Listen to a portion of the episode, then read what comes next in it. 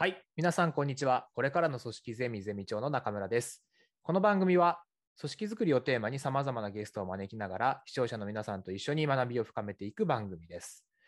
さて、今回のゲストは様々な企業の人事、経営課題の支援に取り組み、また感情マネジメントの第一人者でもある株式会社アイズプラス代表取締役の池照佳代さんです。著者である感情マネジメント自分とチームの気持ちを知り最高の成果を生み出すの内容も交えながら感情がチームのパフォーマンスにもたらす効果やその実践方法などについて伺えればと思っています。それでは池照さんよろしくお願いします。はい、よろしくお願いいたします。よろしくお願いします。僕自身すごい楽しみにしておりまして、あの僕自身もですね、あの今作る場とは別のこうという会社で、あのエモちゃんというあの感情をテーマにした対話のサポートツール作りをしてますけれども、あのその内容にですね、もう本当ど真ん中だなと思っていて、いろいろとお話を聞きたいなと思っております。池照さん、よろしくお願いします。よろしくお願いいたします。ありがとうございます。もう本当あのご縁をいただいて、今日でお話しするのは2、3回目ぐらいですかね。そうですよね。はい。ただこの2、3回なんですけども、かなりあの勝手にですね、あの共感、共鳴度合いがかなり高まっておりまして、個人的に。はい。はい。なので、あの今日はかなりあのいいセッションになれればいいなというワクワク感を込めて、今この場に立っております。はい、ありがとうございます。私もです。ありがとうございます。はい。はい。ではちょっと簡単にですね、一番初めにあの自己紹介からスタートしたいなと思うんですけれども、池照さん、はいお願いできますでしょうか？はい、ありがとうございます。皆さん、はじめまして、えーアイズプラスの代表、池照佳代と申します。すごい長名前なんですよね、私。えーびっくりしました大していけてないのはいに、池照佳代って言うんですよ。池照さんっていいですよね。そうなんですよ。呼びたくなる名もうね。いや、あ前。りがとうございます。これ、池照って主人の方の名前で、まはい。あ日本に30人もいないものですから、えそうなんですか？珍しそうなんですよ。珍しい名前なんですよ。はあしかも、私、ファーストネームがかよでして、うんうんうん。いけてるかよになっちゃうんですよね。そうですね。いけてるよって感じですよね。いけてるのかよみたいな。もうね面白いですね。本当、おかげさまで、これでおな名前だけは本当に皆さんに覚えていただいて、いや、本当覚えやすいです。いや、本当にありがとうございます。うんで、あの、私は台湾で生まれて、2歳かはいら日本で暮らしてるんですけれども、はい。で学校はアメリカに行ったり、また日本に戻ってきて、まあ、就職をして、はい。えー主に外資系の企業ですね、5、6社うんでうん人事の担当職をして、その後自分ではいアイズプラスという会社を独立起業して、今はい15年目、今年で15 16年目になりますね。はい。なるほど。なはい。で、はい、主にはあの、はい心豊かに働くをデザインするというのを中心コンセプトにして、は人い事の制度の設計をしたり、うんうん人材開発や組織開発をしたり、あとは、はいあの今回ね、えー中村さんとぜひ深めていきたいなと思っているこの感情知性というものを中心としたプログラムをうん展開しています。うん、なるほど。それもアイズプラスで展開されてるはい、んですね。そうですね。はい。うんうんうん。なるほど。ありがとうございます。はい、いや、本当にあの、15年、今年16年目っておっしゃいましたよね。はい、もうかなりあの、む昔からと言ったら失礼かもしれないですけれども、はい、はい。あのこうやってあの感情をじゃあテーマにちゃんと組織づくりをしようとかっていう文脈がまだまだメジャーじゃないというか、まあ今でもまだまだメジャーじゃないですけれども、うんうんあのそういうメスラもあまりなかった時代からずっとそういうお話を提唱されているという認識なんですけれども。そうですね。はい。うんうんあの私自身がこの感情知性というものを学び始めたのは独立してからなんですね、実は。はい。なるほど、なるほど。はい、であの、うん会社員でアメリカ企業とかヨーロッパの企業にいた頃は、はい。まあ、EQ という言葉を知ってはいたんですが、うん。まあそんなにそこまでメジャーじゃなかったかなとは思うんですよ。なるほど、なるほど。うん、でましてややっぱり売上とかパフォーマンスがうん第一のこう、ね、アメリカ企業とか実力主義とか言われてるところでしたから、はい。まあそれ大事だけどあのうん優先順位高くないよねみたいなイメージだったんですね。うんうんうん。で私自身もそう思ってずっと人事職をやってきたんですが、うんまあ、どこかにちょっとした違和感とかうんって思うところがあってうん独立をしてからいろんな会社さんに行かせていただくようになってからうんうんあうんやっぱり一人一人の原動力っていうのは感情なんだなっていうのをすごく感じたんですよ。なるほど、なるほど。うん、うん。それであの、まあ、感情知性っていうものを勉強しに行こうということでそこからはい勉強して、えーうんしたのが13、4年前ですかね。ああ、ちょうど独立してちょっとです。はい。独立した時のコンセプトとして何かその EQ っていうものをテーマに、あのその組織開発、人事開発、人材開発をしていこうって話ではなかったんですね。あ全然なかったです。あ最初だから、ね一言もそんなこと書いてないですね、最初に。なるほど、なるほど。はい。えー、うん。なんかそこの、やっぱりそれが重要なんじゃないかって、あの思っていったその文脈というか、どういうストーリーがあったんですか、そこには？あの私ははい今いろんな、前はね会社員としてうん自分の会社のプロジェクトだけをこう一生懸命やってたんですが、はいやっ。ぱり独立するといろんな A 社さん、B 社さん、C 社さん、D 社さんっていろんな会社に行って、あの同じようなテーマでプロジェクトを進めますよね。はい。私が行くっていうことは、まあ、ダイバーシティを進めるとか、人事のうん評価制度を変えるとか、はい何かこう会社の枠組みを変えて、えーうん人材をもっと活性化させるんだっていうテーマで行くんですよ。で、うんうんうん似たようなテーマで A 社も B 社も C 社も行くんですが、はい。そのプロジェクトの成果ははっきり言うと A 社はすごくうまくいくと。でもうん B 社はあんまりうまくいかないってこと出てくるんですよね。なるほど、なるほど。で、その時に何が違うんだろうっていうのが私自身のものすごく悩みで、うん。で、なんとなくこう、もやもやしてたことが言語化できなかったんですよ、私が。うんうんうん。で、その時に本屋さんをブラブラしていて、見つけたのが EQ の本だったんですよ。なるほど。えであ、それはこれ昔流行ったなと思って。あ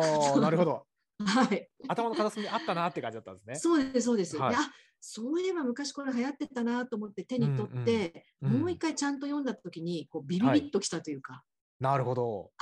こういうことなんだなっていうのが私が感じてることを言語化してくれてるなと思ったんですよ。はあ。え、その EQ、すみません、あの EQ って、あのそういえば僕もいつその言葉に出会ったのかちょっと忘れちゃったぐらいなんですけれども、あの世の中的にはどういうタイミングぐらいからその EQ ってことが、あのそれこそあのビジネスのシーンでもあの取り上げられ始めたんですかね？ありがとうございます。うん。あの EQ 自体は1990年にアメリカの2人の心理学者の先生方が学術論文として出したものが規定になってるんですよ。うん、最初は論文なんですよね。なるほど、なるほど。で、えっと、彼らの、あのーまあ、課題感は、組織の中で、やっぱり今までアメリカの会社は IQ とか学歴っていうものがものすごくあのアセスメントの基準だったんですが、うんうん。やっぱりアメリカでもその当時、学歴が高くて、うん。まあ、IQ が高い、うん。こういう人たちが、まあ、ポジションで偉いポジションになってるのに、うんうん会社うまくいかないとこあるじゃねえかみたいな課題感だったんですよね。まあ、あるあるですよね。まあそう、よく考えたらあるあるなんですけうど、ん。なるで。この2人の心理学者は、うんうん、なんでなんだろうねと。うん、だってめちゃめちゃ頭が良くて、めちゃめちゃね、学歴高い人たちが偉いポジションになってるんだから、うまくいくに決まってるってみんな思ってるのにうまくいかないと。うんうんそれで全米中の組織とかを調べたところ、あれ、うんこれ学歴とか頭の良さじゃなくて、人の感情とか自分の感情に対してうまく生かしていける人っていうのが結果的には組織をうまく率いてるんじゃないかっていう結論に至ったんですよ。なるほど、なるほど。うん、それで書いたのがじゃあ初めは EQ。ああ、じゃあアカデミックな文脈でまさにその、はい実際リサーチをして導き出した、まあその概念というか新しい概念としての EQ が1990年代でしたっけ、そうなんです。はいから生まれていったと。でまあそれあの後その後はいあに、あの職場への実装がされていったっていう感じなんですかね。そうですね。で、最初はうん学術論文だけだったんですが、1995年に、うんうん。今もあのとても有名な方なんですが、ダニエル・ゴールマン先生という、はい。今あのハーバードビジネス大学で教鞭を取られている先生なんですが、この方はいもともとジャーナリストでもあるんですね。うん。で、まあ、物書くのが上手なわけですよ。はい。で、そのうんうん最初に論文書いたピーター・サロベイ博士たちのものは、まあ、論文なのでちょっと硬かったんでしょうね。なるほど、なるほどそんなに。それがこう世の中にバーッと広まるっていうことなかったんですが、うんこの95年にこのダニエル・ゴールマン先生がうんうん EQ という本を書いたんです。はい。アメリカで。うんうんまあ、それはやっぱり表現の仕方が上手だったのか、この本が世界的にベストセラーになったんです。はあ、なるほど。はい。うんうんうんそれで世界的にバッと広まって、日本でも日本語版が出たのはもう翌年の1996年です。うーん。多分中村さんもどっかで見たことあるなと思われたのは、多分はい。1990年代後半にどっか本屋さんに平積みされてたのをご覧になったかもしれないですね。ああ、そうかもしれないですね。あけど僕、うん多分その頃まだあの96年ですよね？96、7年？7年、8年、9年とか、うん、そのぐらいだとなってくると、まだ10代だったので、そうですか。なので、あのうちの親がですね、あのはいカウンセリングをやってまして、親から聞いてたんですよね。なるほど、そそうなんですの言葉は聞いねた。と思いますね。うんうん、なるほど、なるほど。うんそういう時代だったんですね。なるほど。うんでも私も実はこの1997年、8年ぐらいにはい。あのアメリカの企業に行って、まあ、こういう EQ って概念があるんだよって上司、うん外国人の上司に紹介されたんですよ。はい。でその時に、あ日本語版出てると思って日本語版を取り寄せうんて読んだんですけどね、はい。その時に難しくて3ページで寝ちゃいましたね、私。その時は刺さんなかったんですね。全然刺さらなかったです。うんへえ。なるほど、なるほど。じゃあ、その頃から世の中的には言われ始めてたものの、まあ、はい、注目もされてたけども、まだまだなんか社会実装されるまでには至らなかったって感じなんですかね。そうですね。特に、あの日本だと、えーうんまあ、実力主義がこれからとかうんっていう時代でしたから、はい。あのまあ、もちろんそういう概念はあるよというのは私も教わってうんましたけども、はい。だからといってじゃあアメリカの会社の中でもそれが第一にうん取り扱われてるかっていうとそうではなかったですよ。なるほど、なるほど。うんアメリカでもそうだったってことですね。そう大事だけれども、まあ優先順位はちょっと低いかなみたいな感じなんですうよね。ん、なるほど。うんうん。でその後に例えば GE さんみたいなところがいやいはい。ややっぱり企業のパーパスとか、うん、あの一人一人がこう、うん。目的を持って生きるっていうのは大事だよねっていう企業価値とかの,、うん。あの評価制度に入れてくるっていうのが出てきて、うん。そこぐらいからだんだんその人間としての大切さをどうやって測っていくかじゃあそれって何なのかっていう議論が出てきたんじゃないかなと思ってます。なるほど。まあ本当に今となっては、それこそウうんェルビーイングだ、個人のあの幸せの追求は何だとか、うんなんかそういううん話になってきて、じゃあ働く現場でもそういうのを大事にしなきゃねとかっていう、ようやくそのさっきの EQ とかが初めに提唱してた概念にも、あの触れる人が多くなってきたっていう感じなんですかね、最近は。そうですね、ううんんうんだと思います私は。なるほど。じゃあようやくなんか時代が追いついてきた感はあるっていう感じなんですかね。いや、すごくあります。私、だからこうんの13、4年前に自分で勉強して、はい。やっぱりこれが大事だなと思ったんですが、うんどうやって組織の経営の中に取り込んでいいのかとは、まだまだ私、勉強不足だったんですよね。うんうんうん、でも、これが大事だと思いますっていうのを自分のクライアントとか、そのはいまあ、企業の社長さんのところに行ってお話をするときに訴えても、うんうん、いまいちみんなね、やっぱりピンとこないというか、なるほど、なるほど。一種スピリチュアルなものを扱ってるみたいな。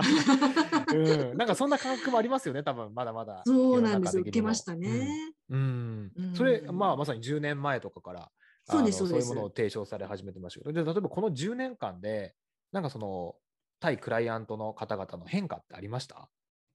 あのすごく変化してきましたね。あ、本当ですか？えっと、うんうんはい。一つは、あのまあ、採用の面で言えば、うんえー前ほど、こう、たくさん採用できるっていう時代じゃなくなったっていうのが一つだと思うんですよ。ああ、なるほど。うん、なので、うんまあ、人をね、あのうんうまく機能しなければ採用すればいいやっていうような考え方だったものが、なかなか、かそうはいかないので、ややっぱり中にいる方々はどうやって育てていったらいいのかっていうのが一つですよね。なるほど。あと、働き方が変わってきたので、うんその長期で働いていただくっていうことに価値を見出してくださる企業が増えたかなと思ってます。うん。流動的になったからこそって感じそうですすでかね。ね。はい。うんで、まあ、副業するもそうですし、うんうんあと、その、まあ、本当に優秀な方には長期で一緒に、うんえーパートナーシップを組みながら仕事を続けていっていただきたいと思われる企業が増えたので、うんまあ、そういったところでも、あの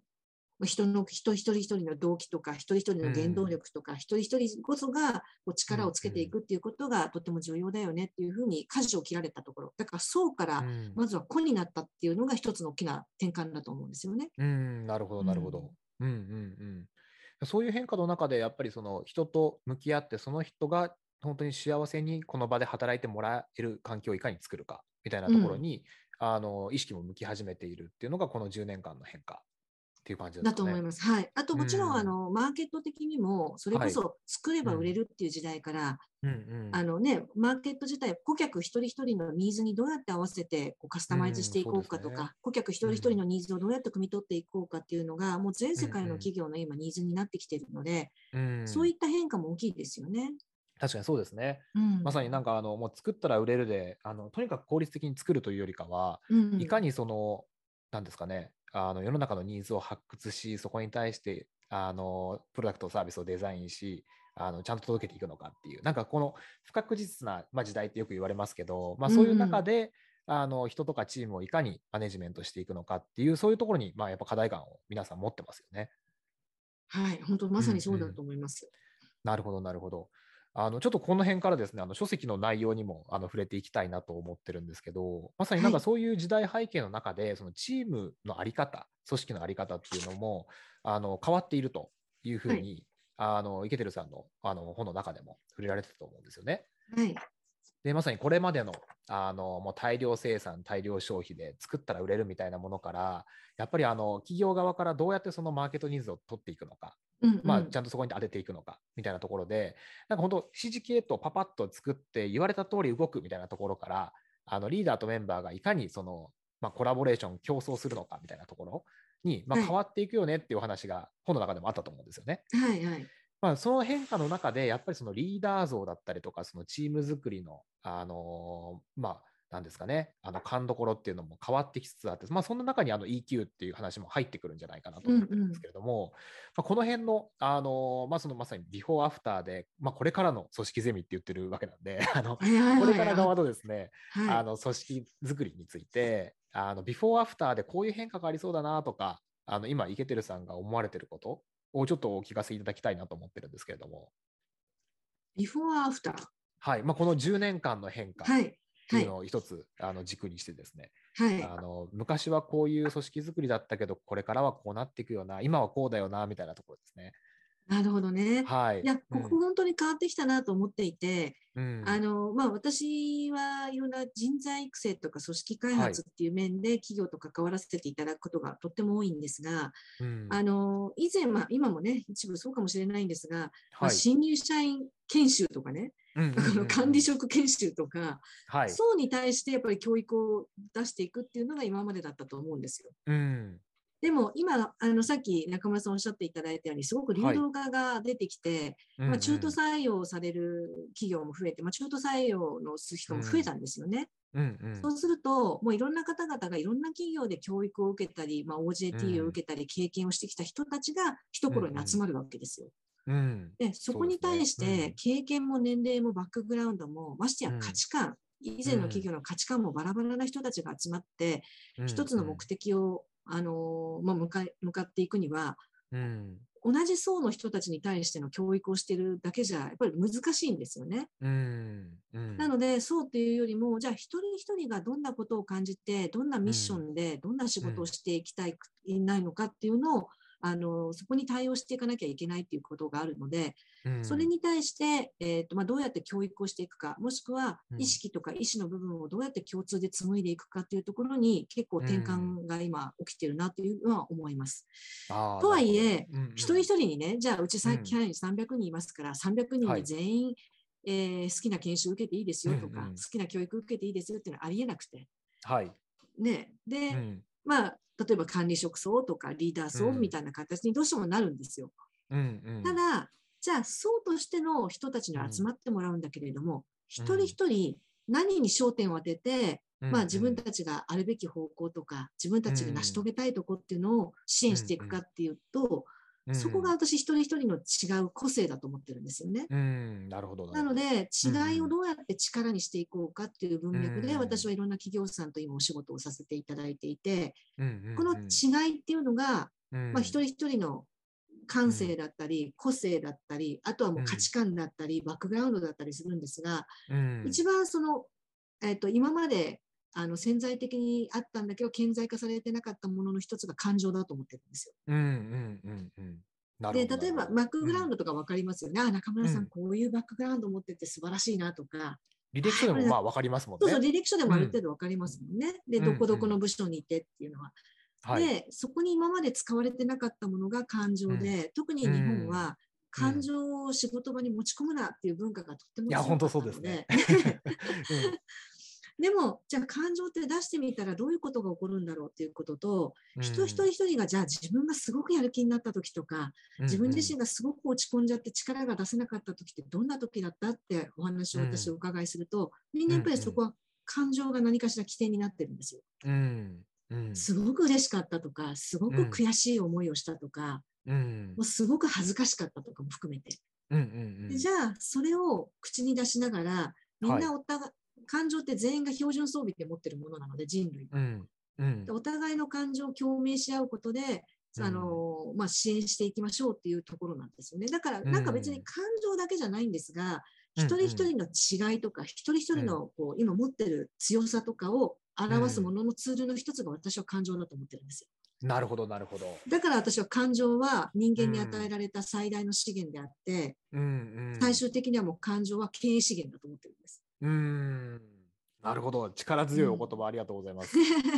や なるほど、なるほど。いや、まさになんかその違いを力にするってすごい素敵な言葉だなと思いながら今伺ってたんですけれども、あの、なんですかね、僕のあの感覚としても、あのベンチャーの経営をするわけですけれども、はいはい、あのやっぱり中途採用多いと思うんですよね。多いですよね、今。ね。新卒でなかなか育てていくっていうのを、まあ、それこそスタートアップベンチャーのフェーズからやれてる方々ってそんなに多くないと思っていて、うんうん、で本当にあの多種多様な、もともと大企業にいましたとか、他のベンチャーでこういうことやったことがありますとか、あの経験値が全然違う。価値観は、まあ、ある程度その企業のミッション、ビジョンに共感している人たちは集まってくれているもののやっぱりその仕事のスタイルとか全然違う人が集まって新しく一つのチームを作っていくっていうのはあのまさにこのラジオのリスナーの方々もそういうベンチャースタートアップの方多いと思うのであの一定共感あると思うんですよね。はいはい、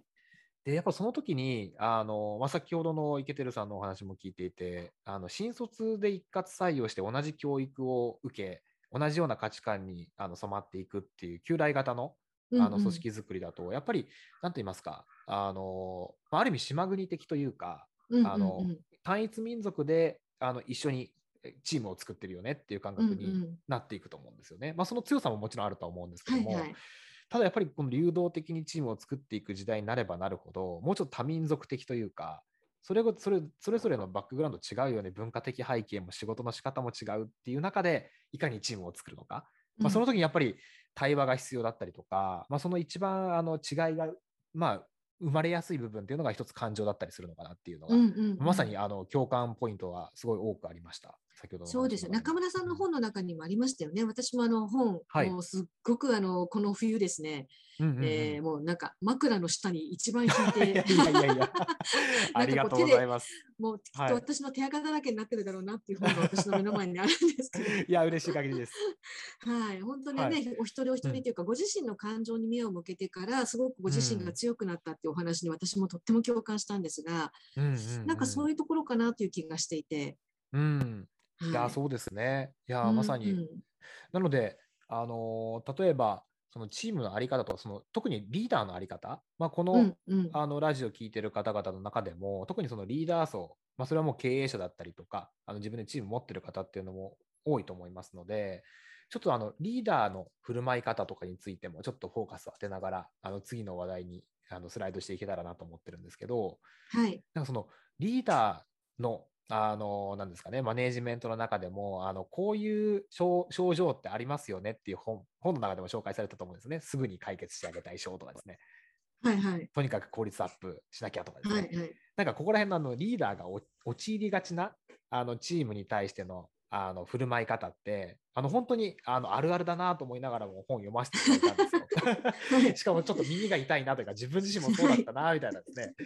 で、なんかそこら辺もちょっとあのお話を伺いつつ、なんかそのリーダー、まあ、そういうふうにあのチームの環境とかあのまさに人材市場の環境も変わっていく中で、えー、あのじゃあリーダーとしてはじゃあどういうふうにそのチームに向き合っていったらいいのかみたいなところをですねぜひちょっと次に伺いたいなと思うんですけれども。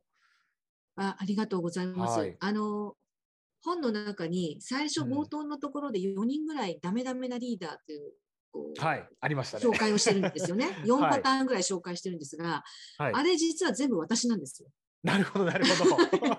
あれ全部私ですね。はあ、なるほど。まあ、ちょっとデフォルメはもちろんしてるんですが、はい、もう全部私は解決したいと思ってましたし、うんうんうん、まあ、クールでありたいと思ってましたし、はい、あのまあね、本当経営に対して私はあの貢献をするんであって、別に人じゃなくて経営に対して貢献できればそれでいいと思ってましたし、うん、だからそのダメダメ像は全部私なんですね。うん、でいや僕も全部当てはまるなと思って耳が痛かったです。実はあの私は企業の方々と一緒にこうプログラムを組むときにはアセスメントっていうのをやらせていただいていて、はい、要は EQ をベースにご自身の行動量を測るようなアセスメントですとか、まあ、リーダーシップの行動量を測るようなアセスメントをして、一旦自分の行動とか、まあ、感じ方っていうのはどういうものなのかっていうのを客観視するツールを使ってから、まあ、組織のプログラムとか個人のプログラムスタートするんですね。なるほど、なるほど。で、リーダーの方々、各社で、えー、やっていて、今、今までに6000人以上の方々とこれご一緒は知ってるんですが、はい、これね、傾向がやっぱり出てきていて、どどこの会社でも、まあ、どこの組織でも、リーダーに今なってる方々としては、例えば私もそうなんですが、自分でいろいろやりたいわけですよ。うんうんうん、で、自分が喋りたいんですよ。うん、で自分に自信もあるんですよ。うん、で、これ悪いことじゃないんです、決して。はい、まあ、だからこそリーダーになったわけですから。うんうん、ただ、リーダーとしてはそうあっていいんですが、じゃあ、チームとして成果を出すときにどういうふうに見たらいいかっていうと、うん、そのもうちょっと見方が変わってくるんだと思うんですよね。うん、もし私が、私じゃなくて、チームのメンバーにもっと活躍してほしいとか、チームのメンバーの貴重な一人一人の意見をもっとこうマーケットに出していきたいと思ったら、うんうん、どれだけ私が話したいっていうところを彼らが話したいに転換するかとか。あのまあ、彼らがやりたいっていうことをどうやって引き出していくのかとか、うん、なんか彼らのやりたいをどうやってマーケットとつなげ、お客様とつなげられるかどうかっていう、そっちに行かなきゃいけないんですよ。だからまず、うん、主語が私だったところを、例えば私たちにするとか、うん、なんかリーダーの方々はどうしても私はっていう主語の使い方がとても上手な方が多いんですが、うん、もしかすると私たちはっていうところがさもすると抜けてしまう人がたまにいるかなと思ってるんですね。うん、なるほど、なるほど。はい。うん、なので私自身もそうだったんですが、はい、私はじゃなくて、私たちはで必ず主語を始めるような形で、ちょっとこうリーダーとしての訓練をしていくと、うんうん、あなたの感情は、私たちの感情はっていう形で、なんかね、ちょっとこう、定性的な部分がどんどん言語化されていって、共有化されていくかなっていうのを変化を感じています。ああ、なるほど。うん、いやこの辺もやっぱりそのビジネス環境の変化も大いにありますよね、きっと。いや、ありますね。うん、なんかこの、うん、もうとにかく前に突き進んで早く走ったもん勝ちみたいなところだったら、うんうん、その中で早く走れる人がリーダーになって走り方を教えて、こうやってみんな早く走るんだって言った方が、あのみんなを引き入れるかもしれないですけど、うん、今リーダー自身も何がどうやったらいいのか分かんない状況が多いじゃないですか。そうですねとなるとやっぱり自分からはこう見えてんだけど、みんなどう思うみたいなところもちゃんと聞いていかないとなんか多面的に見れていかないとか。けどそこでなんかリーダーがねいっぱい喋りすぎちゃうと、いやなんか結局あいつが全部喋って全部決めるんでしょみたいな風になると、まあ俺は発言しなくていいかとかね、なっちゃいますよね。そうそうそうそうなんですね。だからそのね、うん、場の、あの、本当作る場さんじゃないんですが、はい、その、うん、その作る場の感情っていうのをどうやって捉えるかっていう力が今後はリーダーにはとっても必要になってくるかなというふうに思ってます。ああ、なるほど。うん、いや、これはなんか、ある意味、なんかその、よくファシリテーター型とかよく言われたりもしますけど、そのファシリテーションですよね。えー、まあ、リーダーがそうやって自分自身の知見があるとか、プレイヤーとしてすごいとかっていうのは、まあ、あったとしても、あのみんなをちゃんと引き出すためのそのファシリテーションをどうするかみたいなところが結構ポイントになりますよね、きっと。本当ですね。だからね、うん、あのおっしゃっていただいたように、私もあの企業にいたときは、私がやった方が早いし、私が決めた方が早いし、うん、あの私がやっちゃった方がうまくいくでしょって、本当にあの、うん、嫌なリーダーだったんですよね。突っ走って全部やってましたね。なるほど、なるほど。そうじゃないと私とこう、なんていうかな、あの納得しないんですよ、自分が。はあ、なるほど、なるほど。そう。だったんですけど、うん、今やっぱりおっしゃっていただいたように、はい、えーと、うん、自分じゃできないことをやる方がチームにどんどん入ってくださらないと、事業は回らないですよね。うん、うん、そうですね。うんうんうん、だからそのめ現場現場の人たちがどういうふうに感じて、うん、どういうふうにお客さんと接点を持って、どういうふうに、あのね、社内外顧客の方々とコミュニケーションしてるかっていうのは、私があのおもんばかってもしょうがないんですよ。うん。でも現場の人たちがどういうふうに感じて、どういうふうな言葉で紡いで、どういうふうにコミュニケーションするのかっていうのをきちんと聞く時間を取るとか、本当にその場に対して、あのどういうふうにマネジメントしていくかっていう力はとっても必要なんだなっていうふうに思ってます。うんなるほど。うん、いやそうですね。しかもそこにあのさらに加えてさっきの話じゃないですけれどもその集まってくれるメンバーも多種多様なバックグラウンドになってるっていう。いや本当ですよね。ねうんうん、だその自分たちが取り組んでるそのプロジェクトとかの先行きも別にあの正解が見えてるわけじゃないからあの、うんもう正解をみんなで見つけ出すっていうことが必要になるかつメンバーも多種多様でバックグラウンドもそれぞれっていうめちゃくちゃ難易度上がってますよねそう考えると。本当ですよね。うん本当思います。はい。なるほどなるほど、まあ、そういう中で先ほどのあの、まあ、感情もその一つだと思いますけどっていう話であのおっしゃっていただいてたような、まあ、そのなんていうんですかねあのとはいえ人間誰しもに備わってる一つの資源として感情っていうのは非常に非常に重要なんじゃないかっていうのが、はいまさにこの本を、まあ、一気通貫する一つの軸でもあるとは思うんですけれども、はいま。あその感情っていや本当に僕もあのエモちゃんっていうものであのはいはい感情のねマネジメントというか、かの感情を切り口にしながら対話をあのサポートしたいっていうふうに思ってるんですけれどもはい。感情って本当になんかあの特に日本人だと思いますが距離ありますよね感情ってなんか アンタッチャブルなものとかそれこそスピリチュアルなものとか、はい。はい。うん、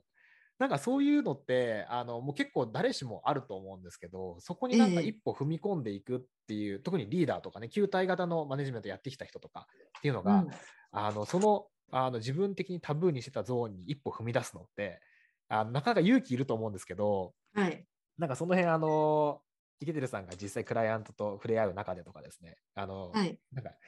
そのタブーを超えてこういう変化があったよみたいななんかそういうエピソードとかってあったりします？クライアントが変わってったとかですね。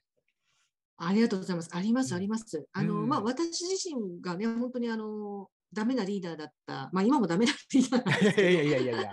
ちょっとずつそこから変わっていくには、うん。やっぱり感情大事だなと思うのがまず一つと、それからもう一つは、自分自身が感情によって、だいぶの成果が違うなということを認識することだと思うんですよ。うんうん。なので、まあ、感情ってさって、まあ、日本ってどうしても感情的になるっていうのはとてもネガティブな言葉ですよね。そうですね。そうそう、だからうん。感情的になるっていうことと、うん感情を生かすっていうことは全く別なんですが、うん。どうしても感情ってつくと感情的になるっていうことが先に出てきちゃうので、うんうん。多分そのネガティブイメージあると思うんですよ。うん。で、一番変化された方々は、まずあはい。の仕事をしてる間に自分がうん感情があるっていうことに認識してない方が多いですよね。うん。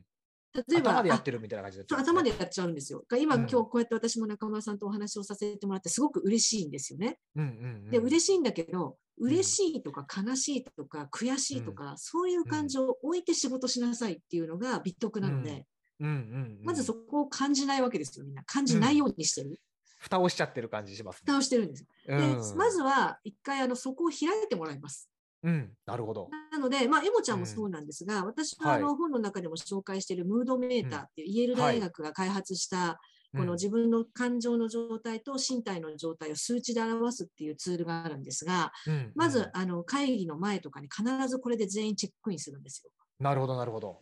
なので、うん今日はエネルギーレベルが6点、感情レベルが7点、いや、うん。実は今朝こんなことがあってちょっと嬉しかったんですよねとか、うんうん、いやー、実は昨日夜遅くまでかかっちゃったので、寝不足うんで感情状態、あの体の状態3点なんですよ。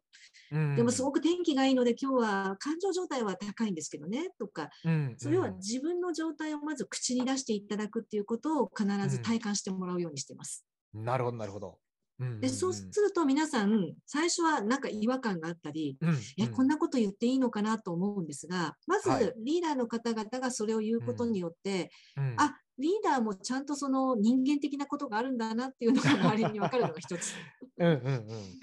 それからもう一つは会議の場なんかでも、まずこれを言うことによって、うん、仕事じゃないこととか、まあ、自分の仕事に影響することっていうのを全員で今まで共有することによって、お互いがお互いの状況を分かって、そこに対して支援するとか、励ますとか、一言かけるとか、うん。そういうあ、の反応がお互いできるっていうことで、チームの成果につながるっていうのを体感していただいているリーダー、とても多いなと思ってます。なるほど、なるほど。うん、うんうんうん。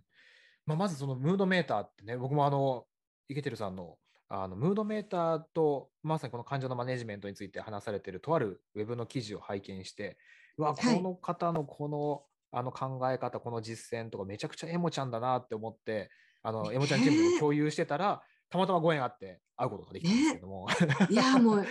エモちゃん、私たち、はい使使いたくてうずうずしてます、今。あありがとうございます。もうちょっとでリリースしますんで。お願いします。はい。それでまさにそのチェックインとかって、あのまあ、はいエモちゃんのね、一つのツールでもありますけど、あの本当にムードメーターで、じゃあどれですかって選ぶだけだったら、まあ誰でもできるじゃないですか、ぶっちゃけ。そうで、ですそうです。会議の冒頭5分、10分とかをちょっとそこに割くだけなんで、そんなに別に、あのコストもかからないし、うんうん。でただその、やっぱり心理的なコストの部分が、え、なんかそういうの話すのってちょっとなんか恥ずかしいなとか、うんうん初めは思ってる方いらっしゃると思うんですけど、うんうんなんかやっていくともう逆になんかチェックインしないとちょっと不自然みたいな感じになってたりもするじゃないですか。そうですね。なんかそういうもう本当に気軽なトレーニングからっていう感じなんですかね、まずは。いやまさにおっしゃる通りです。あの、ん最初はね、みんなちょっと難しいですとか、こんなことやったことありませんって言うんですが、うん、まあ、自分の主観で構わないわけですよね。1点からうんうん10点まで。はい。誰かがつけるわけじゃなくて、あくまでも自分の主観で皆さん作ってらっしゃいますから、はい。あの、だんだん慣れてくると、うんあの、おっしゃっていただいたように、私、毎週いろんな、毎週こうミーティングをすうんうんるクライアントさんありますけれども、はい。毎回みんなもうやります。なるほど。社長もやりますし、新入社員もやります。一緒にやります。いいですね、いいですね。本当フラットな、一個人としてって感じですね。うん。で、社長が、そのね、例えば仕事じゃないことを話して、うんこれ実際に私の会社でもう毎朝これをやってるんですが、はい。例えば私が今朝実は海に行ったらこんなことがあってすごい嬉しかったんだよねって言ったら、うちのスタッフでさえですよ。うちはいのスタッフでずっとこうやって感情知性のこと扱ってるでさえ、うん。イケてるさんの発言を聞いて、あう、ん仕事以外のこともこの会議話していいんだって思いましたって言ったんですよ。なるほど、なるほど。で私はうんそのつもりでいたんですが、はい。実は私がやっぱりこういろんなことをやりたくて、あれもやりたい、これもやりたいリーダーで、うん会議が始まった途端にギアがガッと入るんですね。うんうんいやそう、それはね、世のリーダー、結構耳が痛い人多いんじゃないかなと思います、ね。そうです。で、はい会議始まった途端に、そういえばこの間の案件のあれさえ、これこうなってこうなってって、もう話し始めちゃうんですよ。はい。うんそうすると、私は普段はこう仕事以外のこともみんなで話そうねって言ってるつもりだったんですが、はい。多分それがね、伝わってなかったんですよ。なるほど、なるほど。うんで、こ、のムードメーターを取り入れてから、初めてそれをスタッフに言われたときに、うんちょっと愕然としました、私。なるほど。そんな身近な人であってもそうだったのか、そうそうそうなんですようんうんなるほど。いや、そうですよね。しかもうんこれって、あの、まあ、それこそ、まあ、最近だったらこのリモートで、まあ、この収録もあのリモートでやってますけど、はい。あの、まあ、仮にあのオフィスでずっと一緒にいるのであれば、なんかちょっとあの商談先に行く途中の電車の中とかで、そういえばさ、うんうんうんこの間こんなことあってさ、とかっていう上司部下の会話ってあったと思うんですよね。はいはい。まあ、そういうのもないですからね、最近はね。そうなんですよね。うんお互いにね、熱量とかを感じる、熱量を感じられませんからね。うんうんうん。うん。そうですよね。だからそういう本当にまあ雑談が少なくなったっていう話よく言われますけど、はい。まあ、じゃあ雑談の時間あえて作って1時間雑談しましょうって言われてもなかなかできないし、うんだったら冒頭5分とかで、あのサクッとチェックインした方があのコストとしてもね時間的にもあんまりかけなくていいしうんただそこであのあこの人は今こういうモードなんだなっていうふうな分かることだけでもねあの十分意味があるというか、いや、本当そうですね。うん。そうなんですよ。でね、うんうん。あの人間なので、お互いにこう話してて、みんはないがみんな常にパーフェクトな状態とか、みんながみんな常に、あの最高モードの状態じゃないって、頭では分かってるんですが、うん。なんか自分が調子がいい時って、これもリーダーの特性かもしれないんですが、はい。天気が良くてさ、うううこんなに案件うまくいってさ、お客さんからもこんな評価が高かったからさ、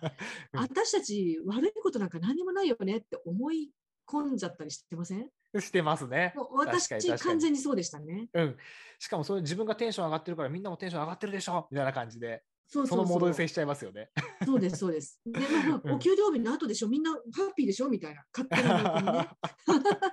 ありますね。そうじゃない人もやっぱりいるっていうのが、あのうんムードメーターをやっても、うんうんあの毎回私もいろんな会社さんとか組織に行ってやるんですが、5人でやろうが、250人でやろうが、あれやっぱりばらけるんですよ。なるほど。そう。うんうんうんということは、みんながみんないつもいつもいい状態にいるわけじゃなくて、うん。やっぱり一人一人が、あのうんうん。まあ、今なんか特にそうですけれども、寝る時間も、それからゆっくりする時間も、仕事に集中する時間も、うん。ね、それから家族関係も全然違っていて、うん。それぞれに違うあの、うん。生活スタイルを持ってらっしゃるので、うんうん。もう一人一人のその生活スタイルや集中度合い、それから仕事のその負荷をどうやって尊重するかっていうものにもこういった感情状態はあの把握するのは必要だと思ってます。なるほど、なるほど。うんいや、ありがとうございます。まさにそのチェックインって一番そのライトな、あの今日今朝こんなことがあってさとか、本当にあの実際のプロジェクトとか仕事の内容とは関係ないこともざっくばらんと話す時間だと思うんですけど、あの例えばですね、もうちょっとそのまさにあの同じ、じゃあ例えばあのプロジェクトでこんだけ前に進んでてすごいハッピーだよね、うまくいってるじゃん、俺らっていうふうに思ってても、なんかその現象を見ている人の人たちのそれぞれのあの捉え方というか、まあ、違ったりしますよね。だから例えば、もうちょっとチェックインよりも、もうちょっと何ですかね、仕事のそのとあるあのテーマとかプロジェクトにあの具体的に即したあの感情の吐露し合うやり方とかって何かあったりするんですかね？えっと、チェックインよりも進んでっていう感じですかね。そうですね、もうちょっと深く何か対話をするとしたら、何か深く対ヒントになるあはい。なるほど。はい、うんありがとうございます。うんあの、深く対話をするとしたら、まあ、もちろんチェックインは皆さんやるんですが、はい。例えばその時に、うんまあ、自分の感情というのはチェックインで話しますよね。はい。で、自分のことを主語にしては話すんですが、じゃあ例えばうん顧客とか、自分のメンバーとか、そういう人たちの感情をうんこう観察するとか見るっていうのはまた別だと思うんですよ。うんうんうん。なるほど。な。ので、なんか話してるときに、私たちはどうしてもこうプロジェクトを進めるとか、こう会社の仕事を進めるにあたって、うん。やり方とか、プロジェクトマネジメントの進め方っていうのは今までもずっと粛々とやってると思うんですが、うん。リーダーとしてあるとき、こう、うん。ちょっとしたタイミングで、その時お客さんどういうふうに思うのかなとか、うんその時って周りの一緒にやってる誰々ちゃんってどういうふうに感じるのかなとっていう問いを投げていくっていうのは私とっても大事だと思ってます。ああ、なるほど、なるほど。うん、うんうんうん。自分の視点じゃなくて別のそうです視点を。ね。別な視点を取り入れるっていう。うんうんだからなんかそういう、まあそれも一つ柔軟性を取り入れるとかっていうことの一つにもつながるんですけれども、はい。じゃあうん。ある時自分たちだけじゃなくて他の人からこれどう見えるんだろうかとか、うん。他にもう一つ考うん。え、他に考え方はあるかなとかっていう多様性の質問をするとか、うん。あと私たちは嬉しいけれども、うん。これ例えば反対側の顧客から見たらとか、じゃあ私たち営業部でこれをやるけれども、マーケティングから見たらどういうふうに見えるんだろうねとか、うん。うんあのうんうん。製造部門から見たらどういうふうに感じるんだろうかとか、まあうんいろんな多様な視点をあえて取り入れる、まあ、そこに視点だけじゃなくて感情を取り入れてみるっていうやり方をすると、よりこの仕事の幅が広がったり、うん。うんあのしていくかなというふうに思いますね。なるほど、なるほど。やうん。っぱそういう意味でも、まさにあの、まあ、感情知性って、その名の通りだなっていう感じはまた改めてしたんですけれども、その、まあ、自分以外の目線で他者から、その別の部署からどう見えてるのかなとか、お客さんからどう見えてるのかなっていう、その想像力とか、その共感力とかっていうのがまさに EQ そのものっていう感じですよね。そうですね。で、うんね、感情自体がすごく多様なものなので、うん。あのさっきも言ったように、この毎朝とか毎回チェックインをしていると、まあ、自分以外の人は結構多様なんだなということにみんな気づき始めるんでうんうんすよね。うん。なるほど、なるほど。そうすると、うん私たちはとても嬉しいけれども、もしかしたら違う部署かとか、違う立場の方から見たら違う感情状態があるのかもしれないとか、うん。あの私たちはこの中で、例えば、あの実際にですね、お菓子会社さんでこれを進めているときにあったもので、はい。えー、と例えば私たちはマーケティング部門としてこういう商品がやっぱりお客様に受けると思ってると。うん。でもある時にこれ違う立場の人から見たらどうなんだろうねっていうのは、例えば高齢者のお客様とか、うん。すごく小さなお客様から見たら、例えばこれが誤飲につながる危険性がないかとか、まあ、なるほど。高齢者の方から見たらこれが食べにくい形状じゃないかとか、うん。例えば